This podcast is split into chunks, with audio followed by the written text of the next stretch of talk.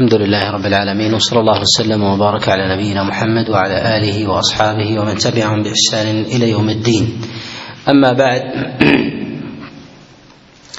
فأول أحاديث المجلس هو حديث عبد الله بن عباس عليه رضوان الله أن رسول الله صلى الله عليه وسلم قال من عمر ميسرة المسجد كان له كفلان من الأجر. هذا الحديث رواه الطبراني في كتابه المعجم من حديث بقية بن الوليد عن ابن جريج. عن عطاء عن عبد الله بن عباس عن رسول الله صلى الله عليه وسلم. وهذا الحديث منكر بل واهن جدا وسبب نكارته من جهتين الجهة الأولى الجهة الإسنادية أنه تفرد به بقية بن الوليد عن ابن جريج عن عطاء عن عبد الله بن عباس عن رسول الله صلى الله عليه وسلم. وتفردات بقية بن الوليد على سبيل الخصوص عن ابن جريج منكرة. ثم إنه أيضا ممن اتهم بالتدليس اتهمه غير واحد اتهمه غير واحد من الأئمة. نص على هذا الإمام أحمد رحمه الله. وكذلك ابن حبان وابن خزيمة وكثير من الأئمة. وقال أبو مسهر في بقية قال أحاديث بقية ليست نقية. وكن منها على تقية يعني أنه يدلس يعني أنه يدلس يدلس عن الضعفاء. وإنما أعدت أحاديث بقية أنه يحدث الأحاديث عن المجاهيل وعن الضعفاء وعن المشاهير. وقد قال بعدم الاحتجاج به في حال عدم التصريح بالسماع غير واحد من الأئمة. قال ابن خزيمة رحمه الله لا أحتج بحديثه. وقال الإمام أحمد رحمه الله كنت أحسب أن بقية يدلس يدلس عن المجهولين. فإذا هو يدلس عن المشاهير فعلمت من أين أتي. وكذلك قد نص على تدليسه أيضا عن المشاهير عن المشاهير والمعروفين حتى بالضعف والنكارة. ابن حبان رحمه الله فبين أنه يحدث عن شعبة عن شعبة ومالك. حدث عنهم شيئا يسيرا سمعه منهم. ثم دلس عليهم بعض بعض حديثهم مما سمعه عنهم عن ضعفاء عن أولئك الأئمة كمالك وشعبة بن الحجاج. فأسقط هؤلاء الضعفاء فحدث فحدث عن شيوخه مباشرة. ولهذا وقع في حديثه شيء من المناكير. ومن وجوه النكارة في الإسناد أيضا أن أحاديث بقية عن ابن جريج على سبيل الخصوص فيها شيء مطروح شديد يدل على عدم على عدم الاعتداد به. وذلك أن هذه السلسلة سلسلة ابن جريج عن عطاء عن عطاء عن عبد الله بن عباس سلسلة معروفة وتفرد بقية بها مما يستنكر. ولهذا يقول ابن حبان رحمه الله إنها إنها نسخة نسخة منكرة. وذلك أنه له أحاديث مناكير يحدث بها عن ابن جريج عن عطاء عن عبد الله بن عباس. منها عن رسول الله صلى الله عليه وسلم قال تربوا الكتاب.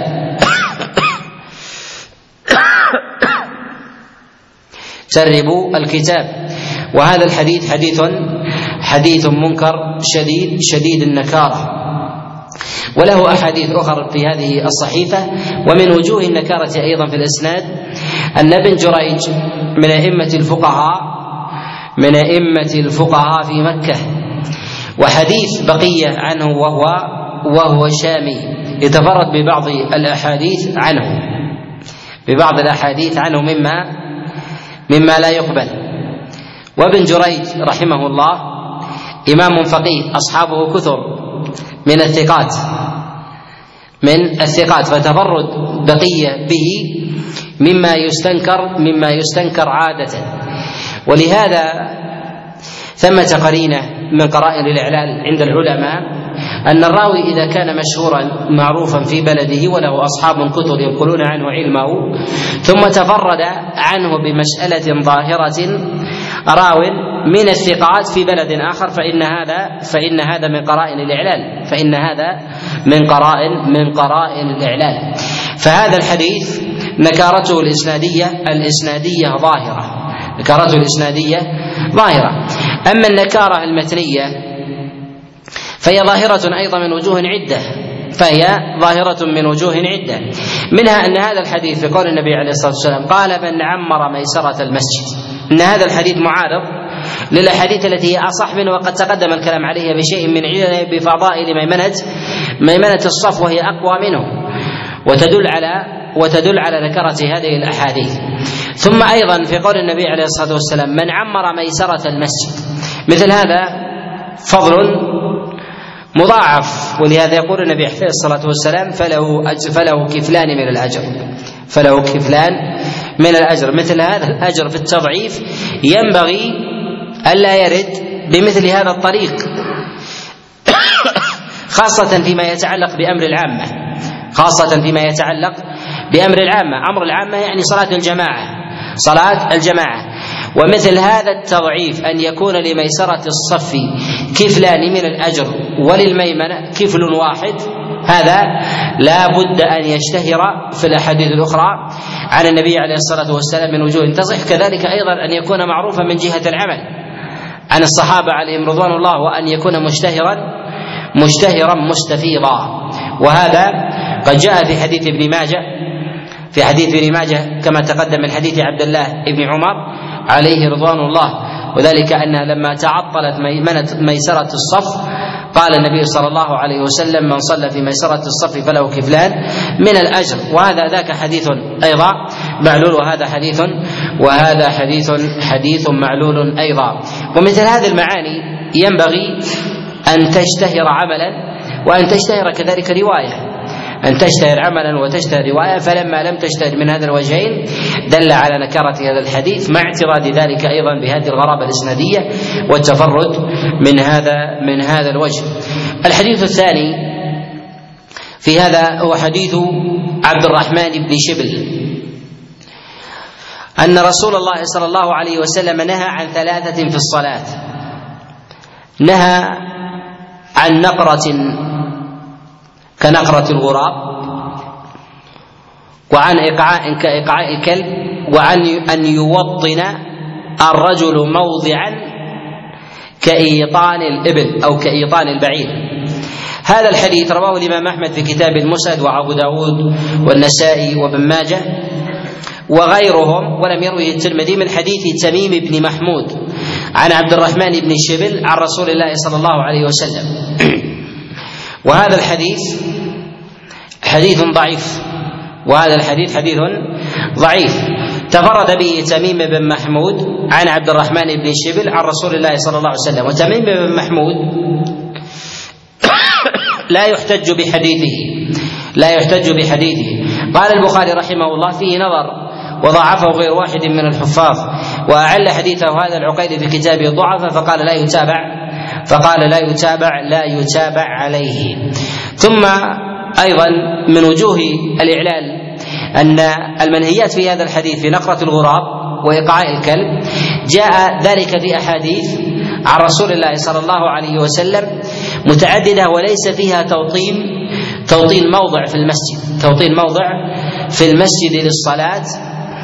وهذا يدل على النكارة أن هذه اللفظة في توطين موضع في المسجد للصلاة أن مثلها لو جاء في سياق نقرة الغراب وإقعاء الكلب لو جاءت لحفظت من الوجوه الصحيحة وإنما الوجوه الثابتة في هذا الحديث لم يأتي لم تأتي هذه اللفظة. جاءت من طريق التميم بن محمود وغيره كما يأتي كما يأتي الكلام عليه فهذا دل يدل على نكرتها. وتوطين موضع في المسجد الذي ورد النهي فيه هنا هو أن الإنسان يكون له موضع في المسجد إما سارية أو كرسي أو سجادة يضعها في المسجد فجاء النهي في هذا. مثل هذا ينبغي ينبغي أن يستفيض النهي فيه لأنه يقع في أحوال في أحوال الناس كثيرا يقع في أحوال الناس كثيرا فلما لم يرد فيه دل دل على عدم على عدم ثبوته.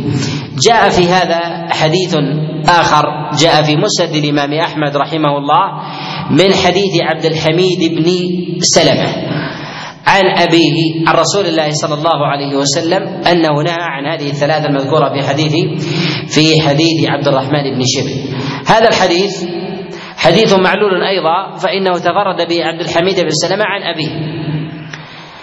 وهو مجهول وأبوه مجهول لا يعرف. وأبوه مجهول لا يعرف. الحديث أخرجه الإمام أحمد في كتابه المسند من حديث عثمان البتي.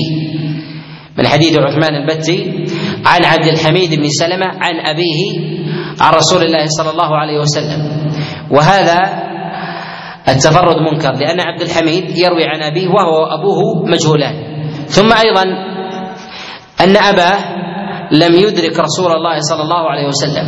وهذه وهذه علة أيضا. ولهذا نقول إن هذا الحديث لا يعضد لا يعضد الحديث الحديث الثاني الذي تقدم معنا وهو وهو حديث عبد الرحمن عبد الرحمن بن شبل. عن رسول الله صلى الله عليه وسلم. وذلك لشدة إعلاله لشدة إعلاله وذلك لتعدد العلل فيه في طبقات متعددة منها إسقاط الصحابي ومنها أن سلم لم يدرك النبي عليه الصلاة والسلام. كذلك أيضا فإن عبد الرحمن عبد عبد الحميد بن سلمة مجهول مجهول لا يعرف. ومن قرائن الإعلال أيضا التشديد في ذلك أن الجهالة إذا جاءت في طبقتين متتاليتين أن هذا لا يكاد لا يكاد يثبت ولو كان راو يروي عن أبيه. الجهالة قد ترفع إذا كان ابن ثقة يروي عن أبيه يروي عن أبيه أو راو ثقة يروي عن زوجه أو امرأة مجهولة تروي عن زوجها الثقة. فهذا الكفة قد تقبل في بعض المواضع دون دون بعض وقد يغتفر مسألة الجهالة. أما إذا كانت الجهالة في الطبقتين الجهالة إذا كانت في الطبقتين فإن هذا في الغالب مما في الغالب مما مما لا يقبل. كذلك أيضا يطلب فيه في المتن ما يطلب في غيره مما تقدم في حديث عبد الرحمن بن شبل الاستفاضة في ذلك من وجوه متعددة. كذلك أيضا الأحاديث التي جاءت في هذا الباب جاءت في النهي عن نقرة الغراب وإقعاء الكلب من وجوه متعددة وبعضها في الصحيح إلا أن مسألة التوطين موضع في المسجد مما مما لم يثبت عن رسول الله صلى الله عليه وسلم بوجه والحديث. إذا جاء عن النبي عليه الصلاة والسلام وبعض ألفاظه واردة سياقاته واردة وبعضها لم يرد فإن هذا من قرائن الإعلان فإن هذا من قرائن الإعلان وذلك أن الرواة الذين جاءوا بهذا الحديث من وجوه أخرى وهذه اللفظة لم ترد عندهم دل على أن أن هذا الحديث وقع فيه وهم. أن الحديث وقع فيه وهم وزيادة ولو كانت هذه موجودة وتعددت طرق الحديث المحفوظ ولم تذكر هذه الزيادة دل دل على رد دل على رد الحديث وأنه وأنه فيه وهم وغلط. وربما دخل بعض الآثار أو المعاني العامة أو الفقه في في بعض الحديث أو ربما توهم الإنسان حديثا عن النبي عليه الصلاة والسلام فجعله على هذا على هذا النحو. الحديث الرابع في هذا هو حديث أبي هريرة عليه رضوان الله أن رسول الله صلى الله عليه وسلم قال ما من أحد توطن مكانا في المسجد للصلاة والذكر إلا تبشبش الله له كما يتبشبش أهل الغائب إذا قدم غائبهم إذا قدم غائبهم. هذا الحديث رواه الإمام أحمد في كتابه المسند من حديث ابن أبي ذئب عن سعيد المقبري عن سليمان ابن سعيد عن أبي هريرة عن رسول الله صلى الله عليه وسلم. وهذا الحديث قد وقع فيه علل متعددة في الإسناد. وذلك أن هذا الحديث روي من وجوه متعددة. روي من وجوه متعددة بهذا الوجه. من حديث من حديث سعيد المقبري عن سليمان ابن سعيد عن أبي هريرة عليه رضوان الله عن رسول الله صلى الله عليه وسلم. جاء هذا الحديث بإضطراب من وجوه. جاء اختلاف فيه في رفعه ووقفه وجاء اختلاف في إسناده بالزيادة فيه والنقصان. أما من جهة الاختلاف فإن هذا الحديث جاء من حديث ابن أبي ذئب وجاء من حديث محمد بن عجلان عن سعيد المقبري عن سليمان بن سعيد عن أبي عن أبي هريرة به. عن أبي هريرة به. خالفهم في ذلك ليث بن أبي ليث بن سعد الليث بن سعد. يرويه عن سعيد المقبري عن أبي عبيدة أو ابن عبيدة عن سليمان بن سعيد عن أبي هريرة. وجعل في هذا الإسناد أبا عبيدة وابن عبيدة جعله واسطة بين سعيد المقبري وشيخه جعله واسطة. وأبو عبيدة وابن عبيدة مجهول. وأبو عبيدة أو ابن عبيدة مجهول. والليث بن سعد أوثق أوثق في حديثه عن المقبري من ابن أبي ذئب وابن عجلان. من ابن أبي ذئب وابن وابن عجلان. وذلك لإمامته في الحفظ والرواية مع أن ابن أبي ذئب من أهل الثقة والضبط في هذا إلا أن ليث بن سليم هو الليث بن سعد واتقن منه في هذا.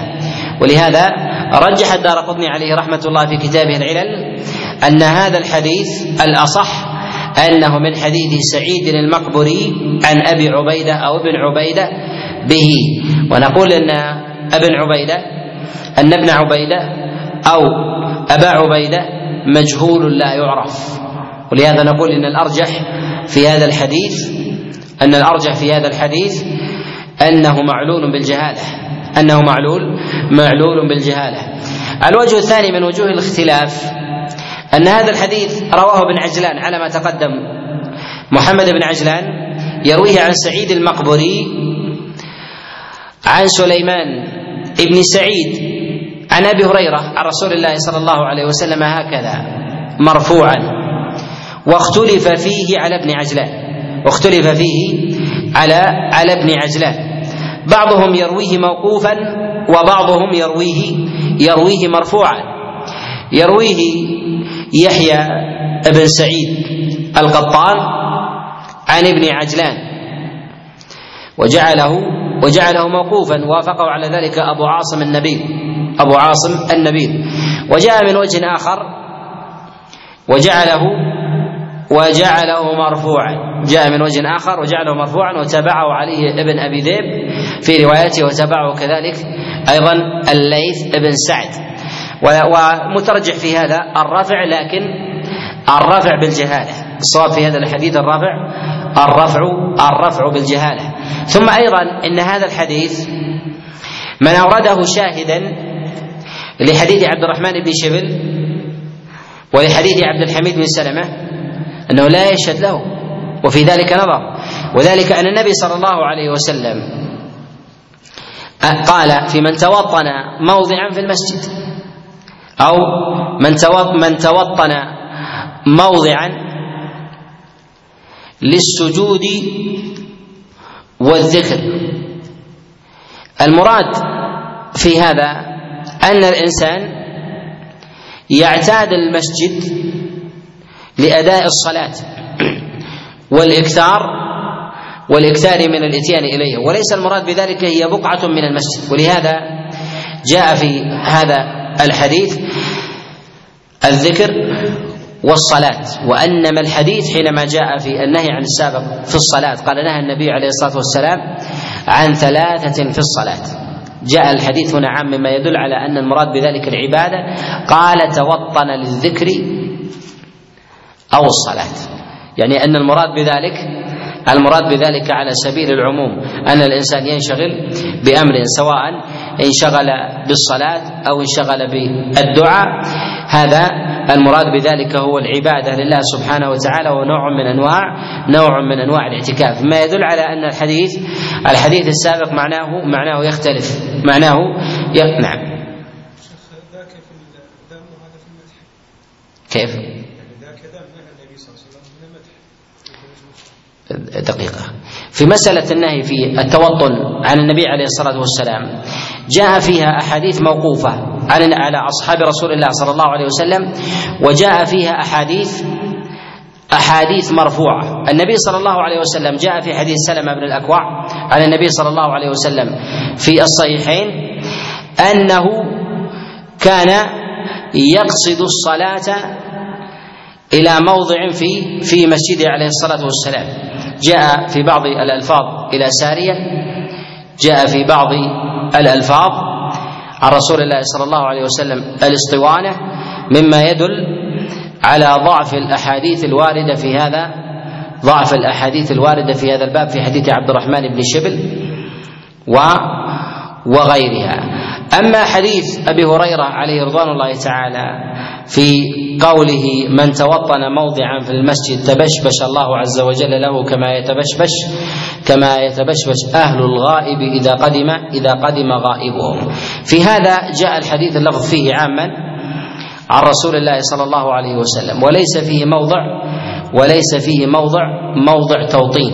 موضع التوطين عند الفقهاء في عمل السلف جاء فيه جاء فيه قولان.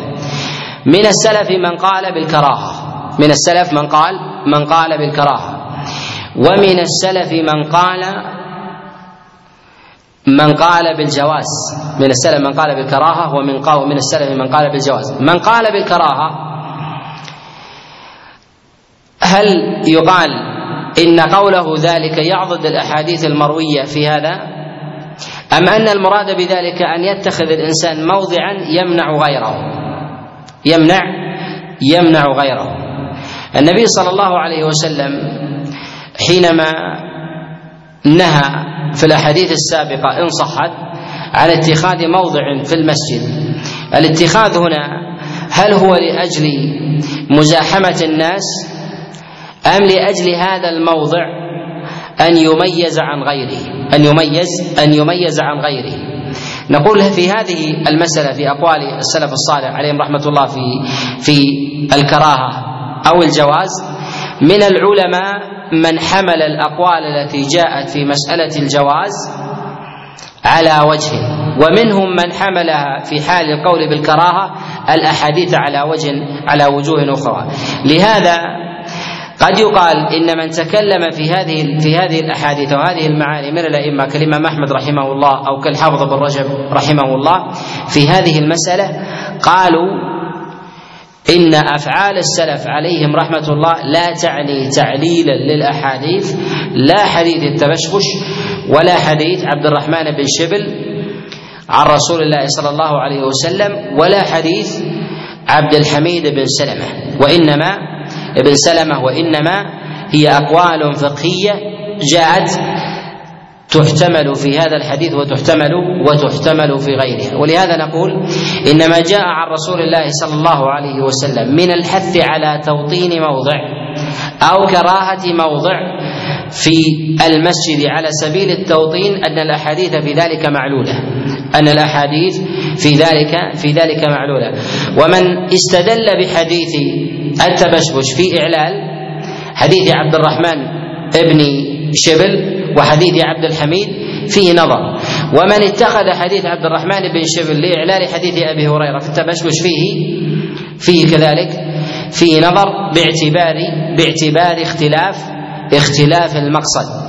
ولهذا يأتي في بعض السياقات في بعض الحديث مدح العمل مدح العمل لا مدح اتخاذ الموضع. لا مدح اتخاذ الموضع كما في حديث أبي هريرة عليه رضوان الله تعالى في مساله في مسألة التبشبش وهذا أيضا من الأحاديث التي تتعلق في مسائل في مسائل الاعتقاد التي يتكلم عليها العلماء في هذا في هذا الباب. من الأحاديث أيضا والحديث الخامس في هذا وهو حديث أبي هريرة عليه رضوان الله أن رسول الله صلى الله عليه وسلم قال أيعجز أحدكم أن يتقدم أو يتأخر بعد الصلاة؟ يعني للسبحه للسنة. هذا الحديث رواه الإمام أحمد وأبو داود من حديث ليث بن أبي سليم عن حجاج بن عبيد عن إسماعيل بن إبراهيم عن أبي هريرة عن رسول الله صلى الله عليه وسلم. هذا الحديث معلول بعدة علل إسنادية. أولها أن هذا الحديث تفرد به ليث بن أبي سليم عن حجاج بن عبيد. وليث بن أبي سليم ضعيف الحديث بالاتفاق. وأنه لا يثبت من حديثه شيء إلا لا يثبت من حديثه شيء إلا ما يرويه عن مجاهد بن جبر في التفسير. وذلك أنه نسخة يرويها من كتاب وذلك تلك هي النسخة هي نسخة القاسم بن أبي بزة يرويها عن مجاهد عن مجاهد بن جبر. ولهذا نقول إن هذا الحديث نقول إن هذا الحديث منكر لهذه العلة. العلة الثانية في هذا أن الحديث هذا أيضا تفرد به الليث عن حجاج بن عبيد. وحجاج بن عبيد قال أبو حاتم مجهول قال أبو حاتم مجهول. وحجاج بن عبيد يروي هذا الحديث عن إسماعيل بن إبراهيم وإسماعيل بن إبراهيم مكي يروي عنه عمرو بن دينار. وهنا هو يروي عن أبي هريرة عن رسول الله صلى الله عليه وسلم. ولكن لو كانت العلة بإسماعيل بن إبراهيم لقيل باغتفال باغتفال الرواية لمكيته ورواية الفقهاء عن كعمرو بن دينار لأن عمرو بن دينار هو من أجلة الفقهاء الفقهاء في مكة. ولهذا من قرائن قبول رواية الراوي أنه إذا روى عنه إمام حافظ فقيه من المكيين والمدنيين. إذا روى إذا روى عنه وكان مجهولا في ذاته فإن هذا مما يعني رفع شيء من الجنة. ولهذا أبو حاتم رحمه الله قال فيه مجهول مع رواية عمر بن دينار عنه ومع كونه ومع كونه مكيا. ولهذا نقول إن هذا لا يشفع لهذا الحديث بالقبول لوجود علل هي أقوى من ذلك وذلك أن هذا الحديث هو من رواية ليث بن أبي سليم عن حجاج بن عبيد وهو مما ينكر. ولهذا ضعف هذا الحديث البخاري رحمه الله في كتابه الصحيح. قال ويذكر عن أبي هريرة. ثم ذكره قال ولا يصح. قال قال ولا ولا يصح. وهذا يدل على على أن البخاري رحمه الله رأى أن مثل هذا التفرد لا ينجبر لا ينجبر بغيره مما جاء في هذا مما جاء في هذا في هذا الباب عن رسول الله صلى الله عليه وسلم.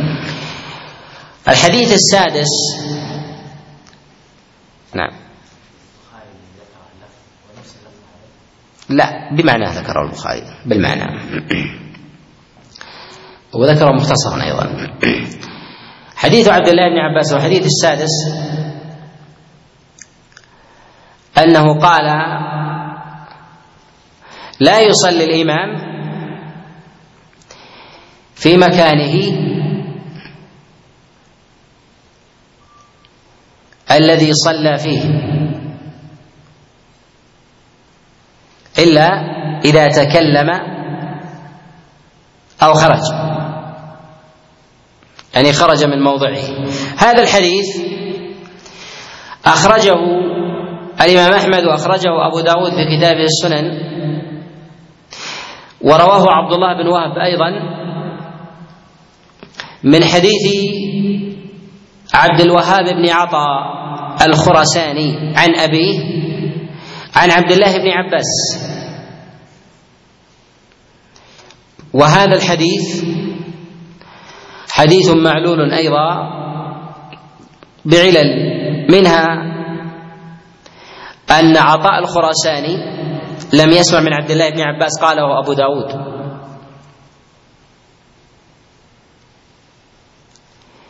ولكن ولكن هذا الحديث قد جاء عن عبد الله بن عباس موقوفا صحيحا.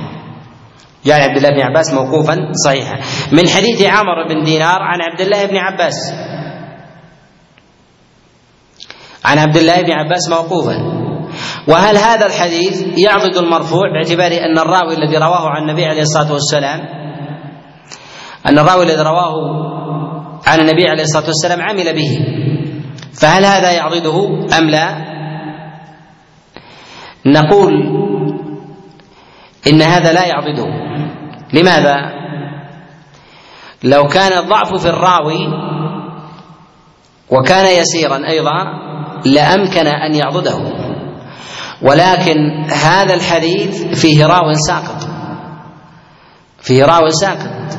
وهي جهالة جهالة العين. فعطاء الخراساني. لم يسمع من عبد الله بن عباس. اذا ثمت ثم جهالة جهالة عين. وجهالة العين مما لا ينظر إلى أبواب إلى أبواب الشواهد والمتابعات فضلا عن القرائن. فضلا عن القرائن. ولهذا نقول إن هذا الحديث نقول إن هذا الحديث من الأدلة إن هذا الحديث منكر والموقوف دليل على نكارته. خاصة أن عطاء الخراساني لم يسمع من عبد الله بن عباس ولعل الحديث جاءه من راو ظن الحديث مرفوعا وهو موقوف. ظن الحديث مرفوعا وهو وهو موقوف. ثم أيضا أن النبي صلى الله عليه وسلم نهى الإمام وهو إمام الناس عليه الصلاة والسلام. نهى الإمام وهو إمام وهو إمام الناس. وتوجيه النبي عليه الصلاة والسلام للأئمة قليل. وتوجيه النبي صلى الله عليه وسلم للأئمة قليل. وذلك لأن حال الإمام هو الاقتداء بفعله ما ينقل من فعله عليه الصلاة والسلام. وفعله كاف في بيان في بيان الحكم الشرعي. ونص النبي هنا أو المروي عن النبي هنا في هذه المسألة وترك ما هو أعظم منها وأولى دليل على النكارة وأن هذا من قول عبد الله بن عباس لا من قول النبي عليه الصلاة والسلام. وذلك أنه يوجد من مشائل الإمامة ما هو أولى إرادا ما هو أولى إرادا في هذا الباب. أن تنقل عن رسول الله صلى الله عليه وسلم فدل على أن المسألة موقوفة على عبد الله بن عباس وليست مرفوعة وأن الراوي إنما رواها وأن الراوي إنما رواها مرفوعة على سبيل الوهم والغلط. هنا قرينة أخرى. أن ابن وهب حينما روى هذا الحديث نقل عن الإمام مالك رحمه الله وهو من أصحابه العمل بهذا الحديث بحديث عبد الله بن عباس المرفوع. هل هذا يعضد الحديث في صحته؟ الإمام مالك رحمه الله إمام مدني. وتقدم معنا في غير ما موضع أن الإمام مالك رحمه الله كثير من السنن يأخذها عملا. يأخذها عملا. لا يأخذها رواية. ولهذا قلت الأحاديث المرفوعة عند الإمام مالك وكثرت مسائله الموافقة للسنة. كثرت الموافقة للسنة مع قلة الحديث المرفوع بالنسبة لمسائل الدين. وإن كانت في ذات التي يرويها الإمام مالك كثيرة لكن بالنسبة لمدرسة الفقه ككل هي هي قليلة. لا تناسب المسائل المطروحه بالنسبة لغيره من الأئمة كالإمام أحمد وكذلك أيضا الشافعي. نقول هذا لا يقبل. لماذا؟ لأن الإسناد ليس مدنيا. الإسناد ليس مدنيا. عبد الوهاب يروي عن عطاء خراسانيون. الحديث الحديث بعيد. بعيد عن المدينة. بعيد عن المدينة. ولو كان عند الإمام مالك رحمه الله من وجه يصح لا لقال به. وإنما الإمام مالك رحمه الله ربما يعمل أحاديث موقوع أحاديث مرفوعة فيها ضعف ولا يتعرض لها بالإعلال لأن العمل عليها لأن العمل عليها. وذلك أن الإمام إذا صلى بالناس عادة فإنه لا يصلي في مكانه وهذا أمر أمر معتاد وموروث ومعروف حتى في عمل الفقهاء والأئمة في مكة والمدينة. ولما جاء هذا الحديث وهذه عادة للإمام مالك أن الحديث إذا كان مرفوعا والعمل يوافقه أنه لا يتعرض له بالإعلان. الإمام مالك لا يتعرض له بالإعلان بل إنه أيضا يتساهل في أمر إسناده فيذكره تارة بلاغا وتارة يذكره بالانقطاع ونحو ذلك ولا يتعرض له ولا يتعرض له بالإعلان مع أن الأحاديث التي تأتي عن الإمام مالك رحمه الله وفيها علل يسيرة والإمام مالك يعمل بها فإن هذا من قرائن فإن هذا من قرائن القبول لأن الإمام مالك رحمه الله خاصة فيما يتعلق في أمور الصلاة من أبصر الناس بها وأيضا ما يتعلق بأمر الإمامة. لماذا؟ لأن الإمامة هي أقرب ما تكون إلى الأئمة الفقهاء فهو الإمام مالك إمام فيكون خلف الإمام إذا أراد أن يصلي وأعلم الناس به. وشيوخه خلف الأئمة وشيوخه كذلك لأنهم ليسوا من عامة من عامة الناس. فإدراكه لمثل هذه المسائل أكثر من إدراك من إدراك غيره. ولهذا نقول إنما الإمام مالك رحمه الله اعتمد على العمل. لو كان الإمام مالك رحمه الله في غير المدينة لقلنا أنه حينما عمل بهذا الحديث أراد بذلك تقوية. ولهذا قول الإمام أحمد في احتجاجه ببعض الأحاديث الضعيفة يختلف عن قول الإمام مالك في احتجاجه في بعض الأحاديث الضعيفة. الإمام مالك لا يعني أنه يحتج بها والإمام أحمد يعني أنه يحتج بها. لماذا؟ لأن الإمام أحمد رحمه الله موروث العمل لديه والاحتجاج بذلك أبعد من الإمام مالك. أبعد من الإمام مالك. لأن الإمام أحمد رحمه الله ليس من أهل الحجاز. ليس من أهل الحجاز. الإمام أحمد رجل عراقي وارتحل إلى بعض البلدان عليه رحمة الله وبقاؤه فيها وبقاؤه فيها كان عارضا.